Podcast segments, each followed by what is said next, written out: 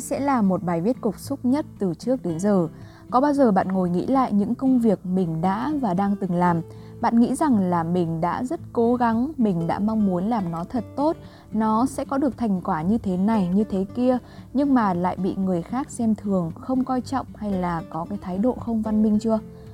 Bạn có bao giờ khi nhận một công việc mới được giao, bạn lập tức hứng thú và lên kế hoạch đầy đủ, nhưng khi mà được vài ngày thì bạn lại cảm thấy chán, bạn không nhận được sự hợp tác từ những người cộng sự và cảm thấy bản thân thất bại?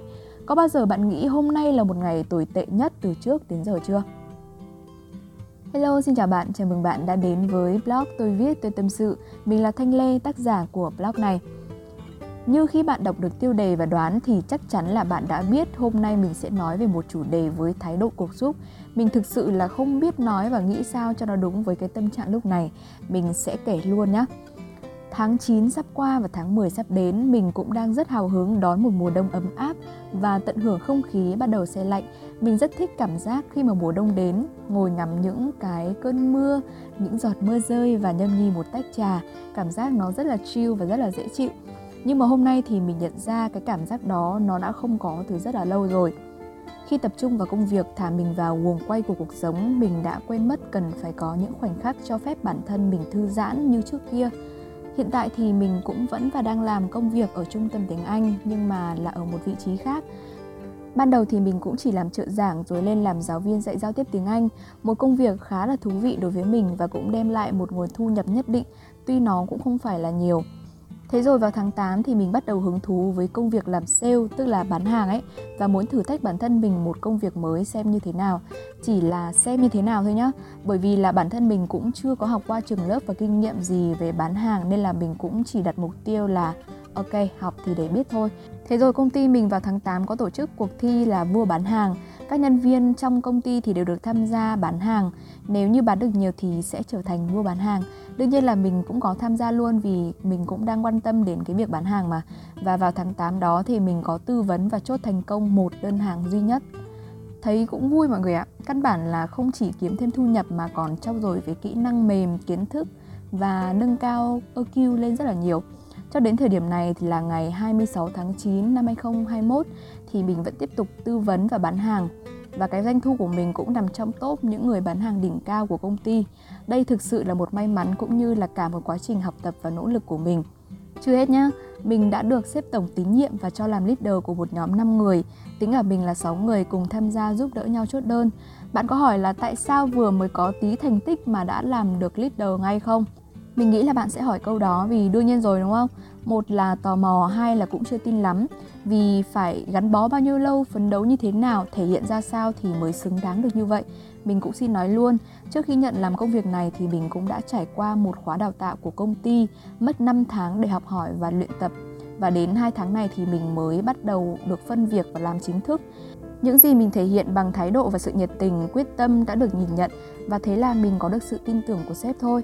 Mình biết đây cũng chỉ là một công việc, cũng không chắc là mình sẽ gắn bó được với nó bao nhiêu lâu, nhưng khi nào còn làm thì mình sẽ còn nỗ lực nhiều hơn và hoàn thành nó tốt nhất. Và câu chuyện là như thế này, nhiệm vụ của mình trong nhóm là dẫn dắt, hỗ trợ các thành viên bán hàng và kiếm doanh thu cho công ty. Trong nhóm của mình thì có 5 thành viên, trong đó thì mình là nhóm D, 4 bạn nhóm S và 1 bạn nhóm C. Nếu bạn chưa hiểu về các nhóm này thì có thể lên Google và tìm kiếm các nhóm tính cách DISC là có nhá. Mình nói sơ sơ một chút về các nhóm tính cách này. Nhóm D duy nhất trong nhóm chính là mình. Mình là một người nói khá là nhanh, ghét sự chậm trễ, ù lì.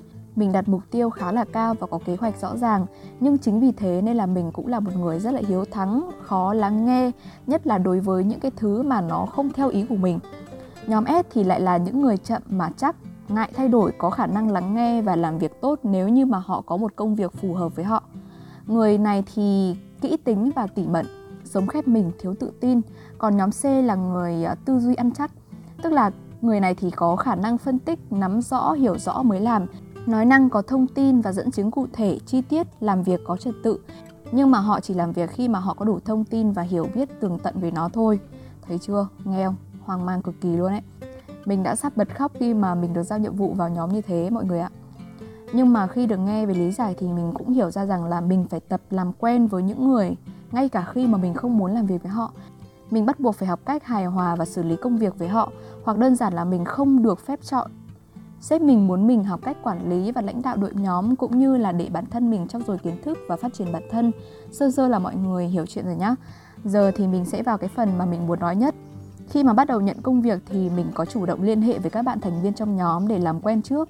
Sau là mình lập nhóm chung trò chuyện và trao đổi công việc.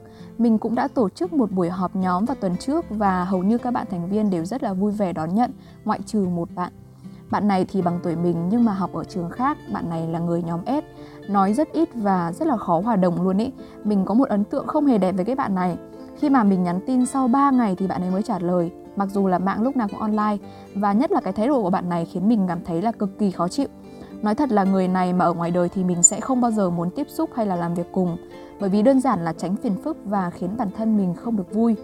Chớ trêu là hiện tại thì bạn này đang thuộc cái nhóm dưới sự quản lý của mình và mình phải có trách nhiệm liên lạc cũng như là hướng dẫn cái bạn đấy.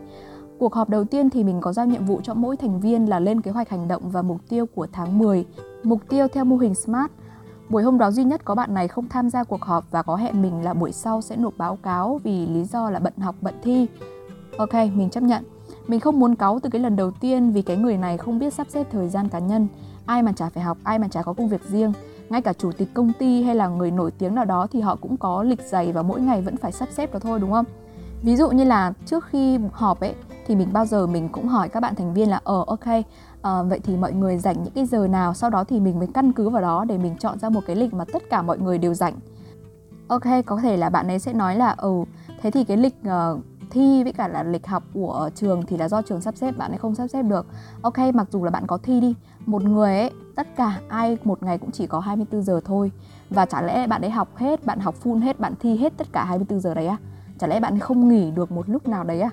Đó chỉ là một cái lý do, một cái cớ của những cái người mà lười, cái người mà không quản lý được bản thân và không quản lý được cái thời gian của chính mình. Ngày hôm sau như đã hứa và dưới sự thúc giục của mình thì bạn ấy có gửi tin nhắn như thế này. Mình cũng không ngại sâu lên cho mọi người đâu, đương nhiên là sẽ che tên và nội dung liên quan đến cái bạn này. Và ở podcast thì mình sẽ đọc lên cho bạn nghe. 1. Mục tiêu không. Lý do thứ nhất, mình tham gia khóa học là có mục đích, không tiện chia sẻ và hiện tại mình hướng đến không phải là sale. Thứ hai, hiện tại trường mình đang thi giữa kỳ các môn kỳ 3, vừa làm tiểu luận và làm bài tập lớn nên mình có rất ít thời gian để dùng mạng xã hội và tìm kiếm nguồn khách hàng. 3. Hoạt động. Mình sẽ vẫn hoạt động và tham gia nhóm một cách tích cực nhất. Mình sẽ làm tốt phần công việc trong đội trợ giảng. Dĩ nhiên về phần sale thì đó không phải là điều mình hướng đến ở thời điểm hiện tại. Đó là những gì bạn ấy viết. Và bạn nghĩ xem, thử đặt mình vào cái vị trí của một người đang đứng bên trên đi. Coi như là bạn là sếp của bạn này đi. Bạn sẽ nói gì khi mà nhìn vào những cái dòng chữ này của nhân viên? Mình thì sống dựa theo cảm xúc rất là nhiều, cho nên là khi mà nhận tin nhắn như vậy thì mình thực sự là phải nhanh chóng tắt cái điện thoại đi và đi ra ngoài ngay lập tức. Nếu mình còn cầm là mình còn đọc thì còn khó chịu và bực bội. Thứ nhất, mình thấy cái bạn này không tôn trọng chính bản thân bạn đấy và những người cộng sự xung quanh.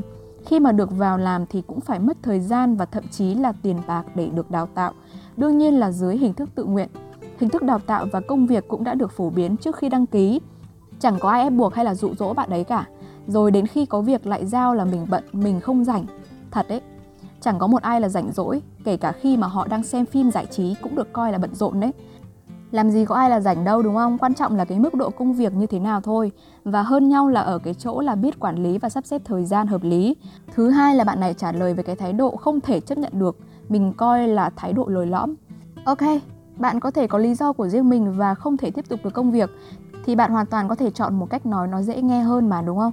Lời nói chẳng mất tiền mua, lựa lời mà nói cho vừa lòng nhau. Ai lại nói như kiểu là bố đời đặt điều 1, 2, 3 với con cái như thế này, đúng không? Cuối cùng, thứ ba là mình thực sự không muốn làm việc chung với một người không thể nói chuyện và kết nối tần số với mình.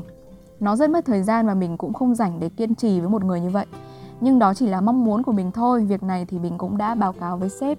Thì sếp có nói với mình rằng là mình nên hỏi bạn đấy và chốt lại lần cuối trước khi mà cho bạn ra khỏi nhóm. Vì chị ấy cũng không muốn giữa mình và bạn đấy căng thẳng với nhau khi còn đang là đồng nghiệp. Ok, sau đó thì mình cũng đã nhắn cho bạn đấy một cái tin nhắn cuối cùng. Đấy chính là vậy thì cái mong muốn của bạn rốt cuộc là gì? Thế thì bạn ấy cũng có nói là hiện tại thì mình đang muốn làm trợ giảng thôi, chứ còn về sale thì mình không muốn. Nhưng mà, đấy, nghe kỹ nhá, nhưng mà mình rất muốn là khi mà học ọp thì mình vẫn có thể là làm bên đội marketing. Mình vẫn muốn làm bên tư vấn để cho các bạn. Trời ơi, Bạn ấy nói kiểu mình kiểu ủa thật sự luôn đấy mọi người ạ. Ủa thế bạn nghĩ về sale là cái gì vậy? Bán hàng là cái gì vậy? Ủa thế marketing với cả là tư vấn là cái gì? Với lại mình nghĩ là một cái người ấy bây giờ có cơ hội luyện tập mà còn không chịu lại còn từ chối, thì bạn nghĩ xem là nếu như mà được đối mặt trực tiếp với khách hàng thì bạn ấy có nói nổi không? Và nếu như mà bạn ấy được chọn đi, ok, mình không cần biết là bạn ấy có năng lực ra thế nào, nhưng mà hiện tại ấy thì mình đang thấy là cái thái độ của bạn này không ổn một chút nào, và mình cũng sẽ suy nghĩ về cái việc này. Đó, thật sự luôn ấy, không biết là bạn ấy có đang hiểu lầm hay là cái suy nghĩ của bạn đấy như thế nào đối với công việc nữa, nhưng mà tóm lại là mình đang thấy bạn này hơi ảo tưởng. Thế thôi. Nói đến đây rồi, nếu bạn còn nghe thì mình khuyên bạn một điều. Điều này thì mình cũng đã đủ thấm và đủ hiểu để truyền đạt lại cho bạn. Một người dù có năng lực tốt đến đâu, bằng cấp đỉnh như thế nào, nhưng mà cái thái độ không tốt thì các công ty vẫn loại bình thường. Thà người ta nhận một cái người yếu một chút nhưng mà cái thái độ tốt để đào tạo, còn hơn là những người chưa biết như thế nào nhưng mà cứ huênh hoang vinh váo. Thái độ lồi lõm có ngày răng rơi đầy đường. Trích nhân vật Dương trong phim Về Nhà Đi Con. Thế nhá, mình biết số những người theo dõi và khán giả ruột của mình đều là những bạn học sinh, sinh viên. Vì thế nên là hãy đặc biệt ghi nhớ cái điều này. Hãy học cách mở lòng nhiều hơn, bao dung, tha thứ, hay là thậm chí là vứt bỏ những thứ không cần thiết. Đừng để bản thân bị rối tung khó chịu. Hãy để bản thân mình thật là bình tĩnh, thanh thản và an nhiên. Đó mới là một người biết cách yêu cuộc sống. Thế thôi, hôm nay podcast của mình đến đây. Hy vọng rằng là bạn sẽ nhận được một thứ gì đó từ podcast của ngày hôm nay, mặc dù nó có hơi cực sức một chút. Bye bye, hẹn gặp lại bạn ở podcast lần sau.